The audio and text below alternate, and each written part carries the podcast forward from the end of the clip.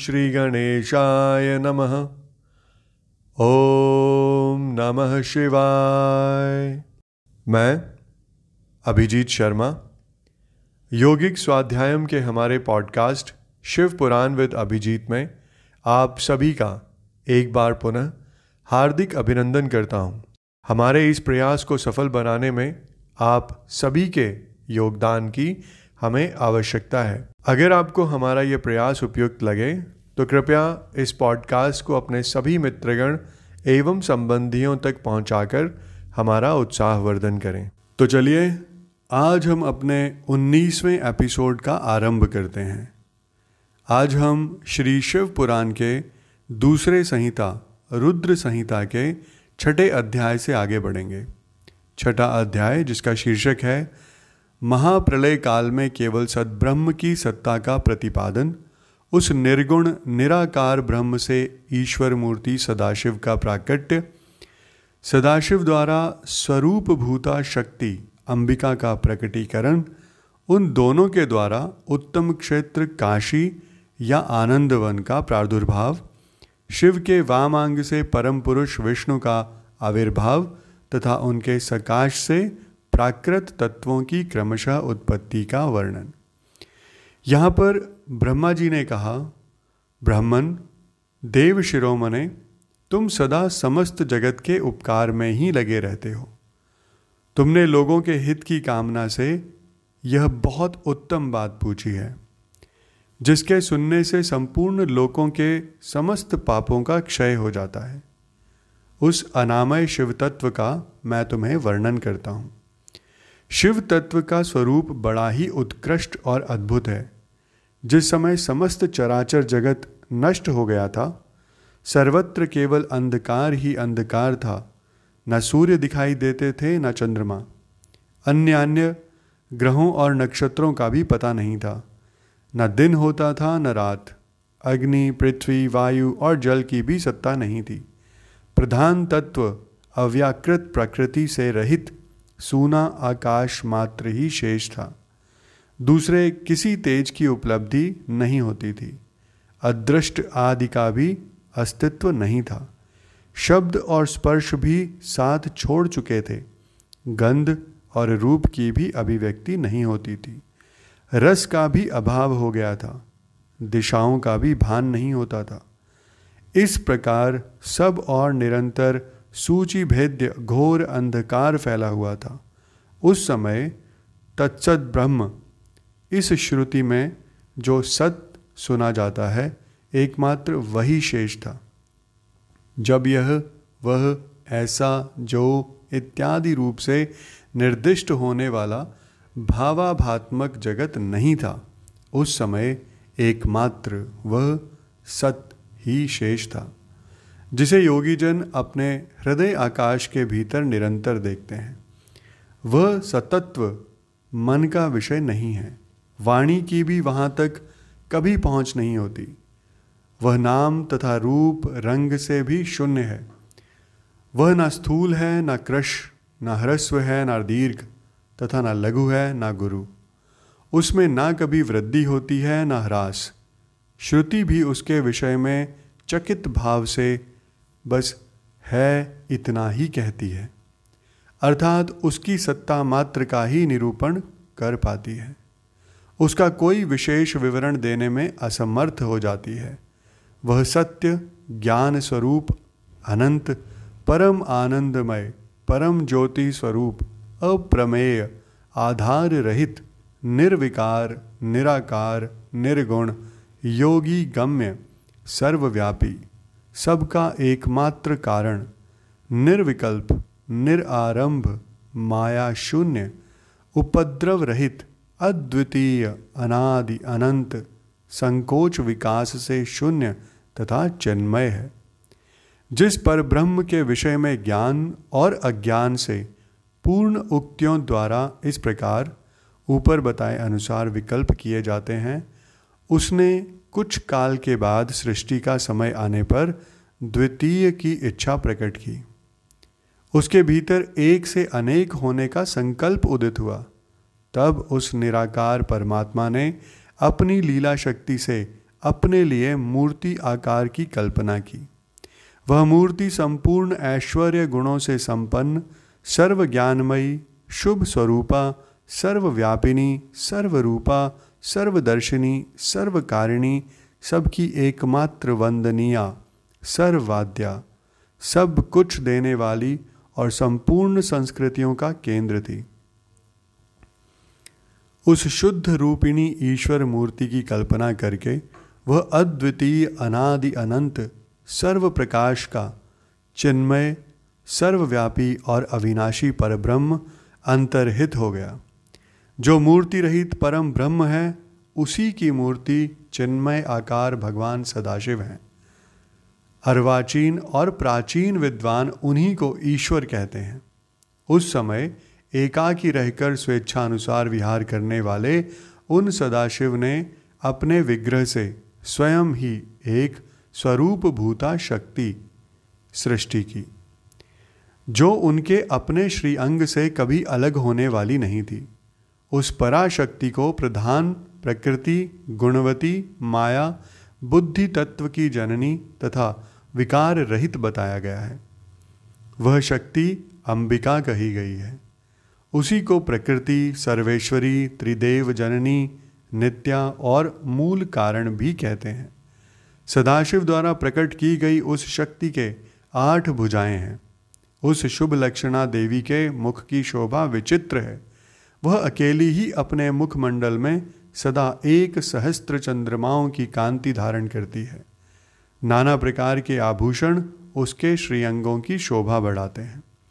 वह देवी नाना प्रकार की गतियों से संपन्न है और अनेक प्रकार के अस्त्र शस्त्र धारण करती है। उसके खुले हुए नेत्र, खिले हुए कमल के समान जान पड़ते हैं। वह अचिंत्य तेज से जगमगाती है। वह सबकी योनि है और सदा उद्यमशील रहती है। एकाकिनी होने पर भी वह माया संयोगवश अनेक हो जाती है। वे जो सदाशिव हैं, उन्हें परम पुरुष, ईश्वर, शिव, शंभु और महेश्वर कहते हैं। वे अपने मस्तक पर आकाश, गंगा को धारण करते हैं। उनके भाल देश में चंद्रमा शोभा पाते हैं।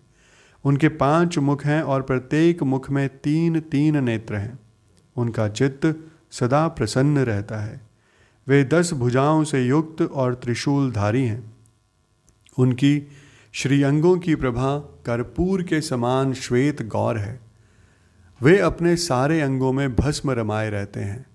उन काल रूपी ब्रह्मा ने एक ही समय शक्ति के नाथ शिवलोक नामक क्षेत्र का निर्माण किया था। उस उत्तम क्षेत्र को ही काशी कहते हैं। वह परम निर्वाण या मोक्ष का स्थान है। जो सबके ऊपर विराजमान है। वे प्रिया, प्रियतम रूप, शक्ति और शिव, जो परम आनंद स्वरूप हैं, उस मनोरम क्षेत्र में नित्य निवास करते हैं। काशीपुरी परम आनंद रूपिणी है। हे मुने, शिव और शिवा ने प्रलय काल में भी कभी उस क्षेत्र को अपने सानिध्य से मुक्त नहीं किया है। इसलिए विद्वान पुरुष उसे अविमुक्त क्षेत्र के नाम से भी जानते हैं। वह क्षेत्र आनंद का हेतु है, इसलिए पिनाकधारी शिव ने पहले उसका नाम आनंद वन रखा था। उसके बाद वह अमिमुक्त के नाम से प्रसिद्ध हुआ। देव ऋषि एक समय उस आनंद वन में रमण करते हुए शिवा और शिव के मन में यह इच्छा हुई कि किसी दूसरे पुरुष की भी सृष्टि करनी चाहिए। जिस पर यह सृष्टि संचालन का महान भार रखकर हम दोनों केवल काशी में रहकर इच्छानुसार विचरें और निर्वाण धारण करें। वही पुरुष हमारे अनुग्रह से सदा सबकी सृष्टि करे, पालन करे और वही अंत में सबका संहार भी करे। यह चित्त एक समुद्र के समान है। इसमें चिंता की उत्ताल तरंगें उठ उठकर इसे चंचल बनाए रहती हैं। इसमें सत्व गुण रूपी रत्न तमोगुण रूपी ग्राह और रजोगुण रूपी मुंगे भरे हुए हैं। इस विशाल चित्र समुद्र को संकुचित करके हम दोनों उस पुरुष के प्रसाद से आनंद कानन अर्थात काशी में सुखपूर्वक निवास करें। यह आनंद वन वह स्थान है जहाँ हमारी मनोवृत्ति सब और से सिमटकर इसी में लगी हुई है तथा जिसके बाहर का जगत चिंता से आतुर प्रतीत होता है। ऐसा निश्चय करके शक्ति सहित सर्वव्यापी परमेश्वर शिव ने अपने वाम भाग से दसवें अंग पर अमृत मल दिया।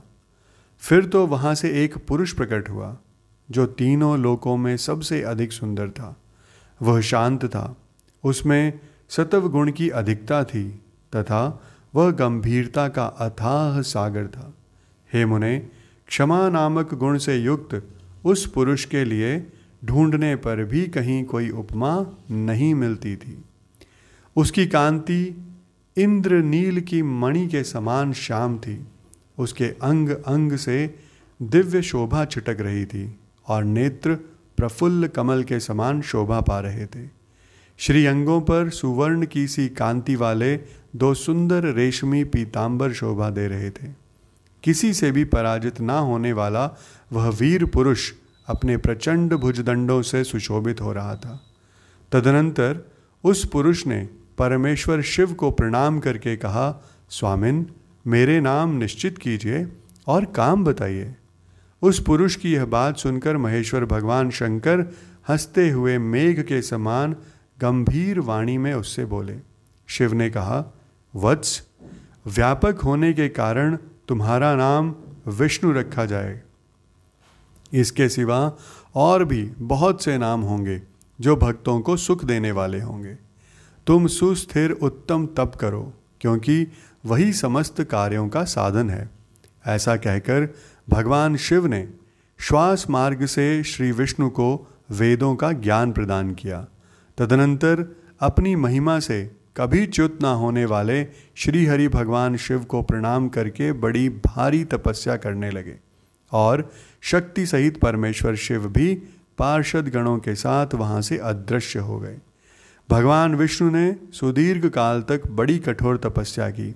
तपस्या के परिश्रम से युक्त भगवान विष्णु के अंगों से नाना प्रकार की जलधाराएँ निकलने लगी। यह सब भगवान शिव की माया से ही संभव हुआ। महामुने उस जल से सारा सूना आकाश व्याप्त हो गया। वह ब्रह्म रूप जल अपने स्पर्श मात्र से सब पापों का नाश करने वाला सिद्ध हुआ। उस समय थके हुए परम पुरुष विष्णु ने स्वयं उस जल में शयन किया। वे दीर्घ काल तक बड़ी प्रसन्नता के साथ उसमें रहे। नार, अर्थात जल में शयन करने के कारण ही उनका नारायण, यह श्रुति सम्मत नाम प्रसिद्ध हुआ। उस समय उन परम पुरुष नारायण के सिवा दूसरी कोई प्राकृत वस्तु नहीं थी। उसके बाद ही उन महात्मा नारायण देव से यथा समय सभी तत्व प्रकट हुए। महामते, विद्वान, मैं उन तत्वों की उत्पत्ति का प्रकार बता रहा हूँ, सुनो। प्रकृति से महत तत्व प्रकट हुआ और महत तत्व से तीनों गुण। इन गुणों के भेद से ही त्रिविध अहंकार की उत्पत्ति हुई। अहंकार से पाँच तन्मात्राएँ हुई और उन तन्मात्राओं से पाँच भूत प्रकट हुए। उसी समय ज्ञानेन्द्रियों और कर्मेंद्रियों का भी प्रादुर्भाव हुआ। हे मुनि श्रेष्ठ इस प्रकार मैंने तुम्हें तत्वों की संख्या बताई है। इनमें से पुरुष को छोड़कर शेष सारे तत्व प्रकृति से प्रकट हुए हैं। इसलिए सब के सब जड़ हैं। तत्वों की संख्या चौबीस है। उस समय एकाकार हुए चौबीस तत्वों को ग्रहण करके वे परम पुरुष नारायण, भगवान शिव की इच्छा से ब्रह्म रूप जल में सो गए। ब्रह्मा जी इसके बाद कहते हैं कि, हे देवऋषि जब नारायण देव जल में शयन करने लगे, उस समय उनकी नाभि से भगवान शंकर के इच्छावश सहसा एक उत्तम कमल प्रकट हुआ, जो बहुत बड़ा था। उसमें असंख्य नाल दंड थे। उसकी कांति कनेर के फूल के समान पीले रंग की थी, तथा उसकी लंबाई और ऊंचाई भी अनंत योजन थी। वह कमल करोड़ों सूर्यों के समान प्रकाशित हो रहा था। सुंदर होने के साथ ही संपूर्ण तत्वों से युक्त था, और अत्यंत अद्भुत परम रमणीय दर्शन के योग्य तथा सबसे उत्तम था। तत्पश्चात कल्याणकारी परमेश्वर सांब सदाशिव ने पूर्ववत प्रयत्न करके मुझे अपने दाहिने अंग से उत्पन्न किया। हे मुने, उन महेश्वर ने मुझे तुरंत ही अपनी माया से मोहित करके नारायण देव के नाभि कमल के डाल में डाल दिया और लीला पूर्वक मुझे वहाँ से प्रकट किया। इस प्रकार उस कमल से पुत्र के रूप में मुझ हिरण्य गर्भ का जन्म हुआ। मेरे चार मुख हुए और शरीर की कांति लाल हुई। मेरे मस्तक त्रिपुंड की रेखा से अंकित थे। तात, भगवान शिव की माया से मोहित होने के कारण मेरी ज्ञान शक्ति इतनी दुर्बल हो रही थी कि मैंने उस कमल के सिवा दूसरे किसी को अपने शरीर का जनक या पिता नहीं जाना। मैं कौन हूँ? कहाँ से आया हूँ? मेरा कार्य क्या है? मैं किसका पुत्र होकर उत्पन्न हुआ हूँ और किसने इस समय मेरा निर्माण किया है? इस प्रकार संशय में पड़े हुए मेरे मन में यह विचार उत्पन्न हुआ। मैं किस लिए मोह में पड़ा हुआ हूँ? जिसने मुझे उत्पन्न किया है, उसका पता लगाना तो बहुत सरल है। इस कमल पुष्प का जो पत्र युक्त नाल है, उसका उद्गम स्थान इस जल के भीतर नीचे की ओर है। जिसने मुझे उत्पन्न किया है, वह पुरुष भी वहीं होगा। इसमें संशय नहीं है। ऐसा निश्चय करके मैंने अपने को कमल से नीचे उतारा। हे मुने मैं उस कमल की एक एक नाल में गया और सैकड़ों वर्षों तक वहाँ भ्रमण करता रहा। किंतु कहीं भी उस कमल के उद्गम का उत्तम स्थान मुझे नहीं मिला। तब पुनः संशय में पड़कर मैं उस कमल पुष्प पर जाने को उत्सुक हुआ और नाल के मार्ग से उस कमल पर चढ़ने लगा। इस तरह बहुत ऊपर जाने पर भी मैं उस कमल के कोष को ना पा सका। उस दशा में मैं और भी मोहित हो उठा। हे मुने, उस समय भगवान शिव की इच्छा से परम मंगलमयी उत्तम आकाशवाणी प्रकट हुई, जो मेरे मोह का विध्वंस करने वाली थी। उस वाणी ने कहा, तप, अर्थात तपस्या करो। उस आकाशवाणी को सुनकर मैंने अपने जन्मदाता पिता का दर्शन करने के लिए उस समय पुनः प्रयत्नपूर्वक बारह वर्षों तक घोर तपस्या की। तब मुझ पर अनुग्रह करने के लिए ही चार भुजाओं और सुंदर नेत्रों से सुशोभित भगवान विष्णु वहाँ सहसा प्रकट हो गए। उन परम पुरुष ने अपने हाथों में शंख, चक्र, गदा और पद्म धारण कर रखे थे। उनके सारे अंग सजल जलधर के समान श्याम कांति से सुशोभित थे। उन परम प्रभु ने सुंदर पीताम्बर पहन रखा था। उनके मस्तक आदि अंगों में मुकुट आदि महामूल्यवान आभूषण शोभा पाते थे। उनका मुखारविंद प्रसन्नता से खिला हुआ था। मैं उनकी छवि पर मोहित हो रहा था। वे मुझे करोड़ों काम देवों के समान मनोहर दिखाई दिए। उनका वह अत्यंत सुंदर रूप देखकर मुझे बड़ा आश्चर्य हुआ। वे सांवली और सुनहरी आभा से उद्भासित हो रहे थे। उस समय उन सद सत्स्वरूप सर्वात्मा चार भुजा धारण करने वाले महाबाहु नारायण देव को वहाँ उस रूप में अपने साथ देखकर मुझे बड़ा हर्ष हुआ। तदनंतर उन नारायण देव के साथ मेरी बातचीत आरंभ हुई। भगवान शिव की लीला से वहाँ हम दोनों में कुछ विवाद छिड़ गया। इसी समय हम लोगों के बीच में एक महान अग्निस्तंभ, एक ज्योतिर्लिंग प्रकट हुआ। मैंने और श्री विष्णु ने क्रमशः ऊपर और नीचे जाकर उसके आदि अंत का पता लगाने के लिए बड़ा प्रयत्न किया, परंतु हमें कहीं भी उसका और छोर नहीं मिला। मैं थककर ऊपर से नीचे लौट आया और भगवान विष्णु भी उसी तरह नीचे से ऊपर आकर मुझसे मिले। हम दोनों शिव की माया से मोहित थे। श्री हरि ने मेरे साथ आगे पीछे और अगल बगल में परमेश्वर शिव को प्रणाम किया। फिर वे सोचने लगे, यह क्या वस्तु है? इसके स्वरूप का निर्देश नहीं किया जा सकता, क्योंकि ना तो इसका कोई नाम है और ना कर्म ही है। लिंग रहित तत्व ही यहाँ लिंग भाव को प्राप्त हो गया है। ध्यान मार्ग में भी इसके स्वरूप का कुछ पता नहीं चलता। इसके बाद मैं और श्रीहरि दोनों अपने चित्त को स्वस्थ करके उस अग्नि स्तंभ को प्रणाम करना आरंभ किया। हम दोनों बोले हे महाप्रभु, हम आपके स्वरूप को नहीं जानते। आप जो कोई भी क्यों ना हो, आपको हमारा नमस्कार है।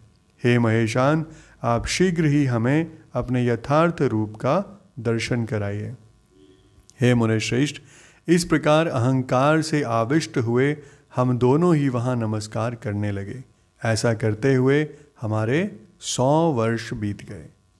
इसके साथ ही आज का हमारा ये एपिसोड यहीं संपन्न होता है। मैं कल फिर आपके समक्ष उपस्थित होऊँगा हमारे अगले एपिसोड के साथ।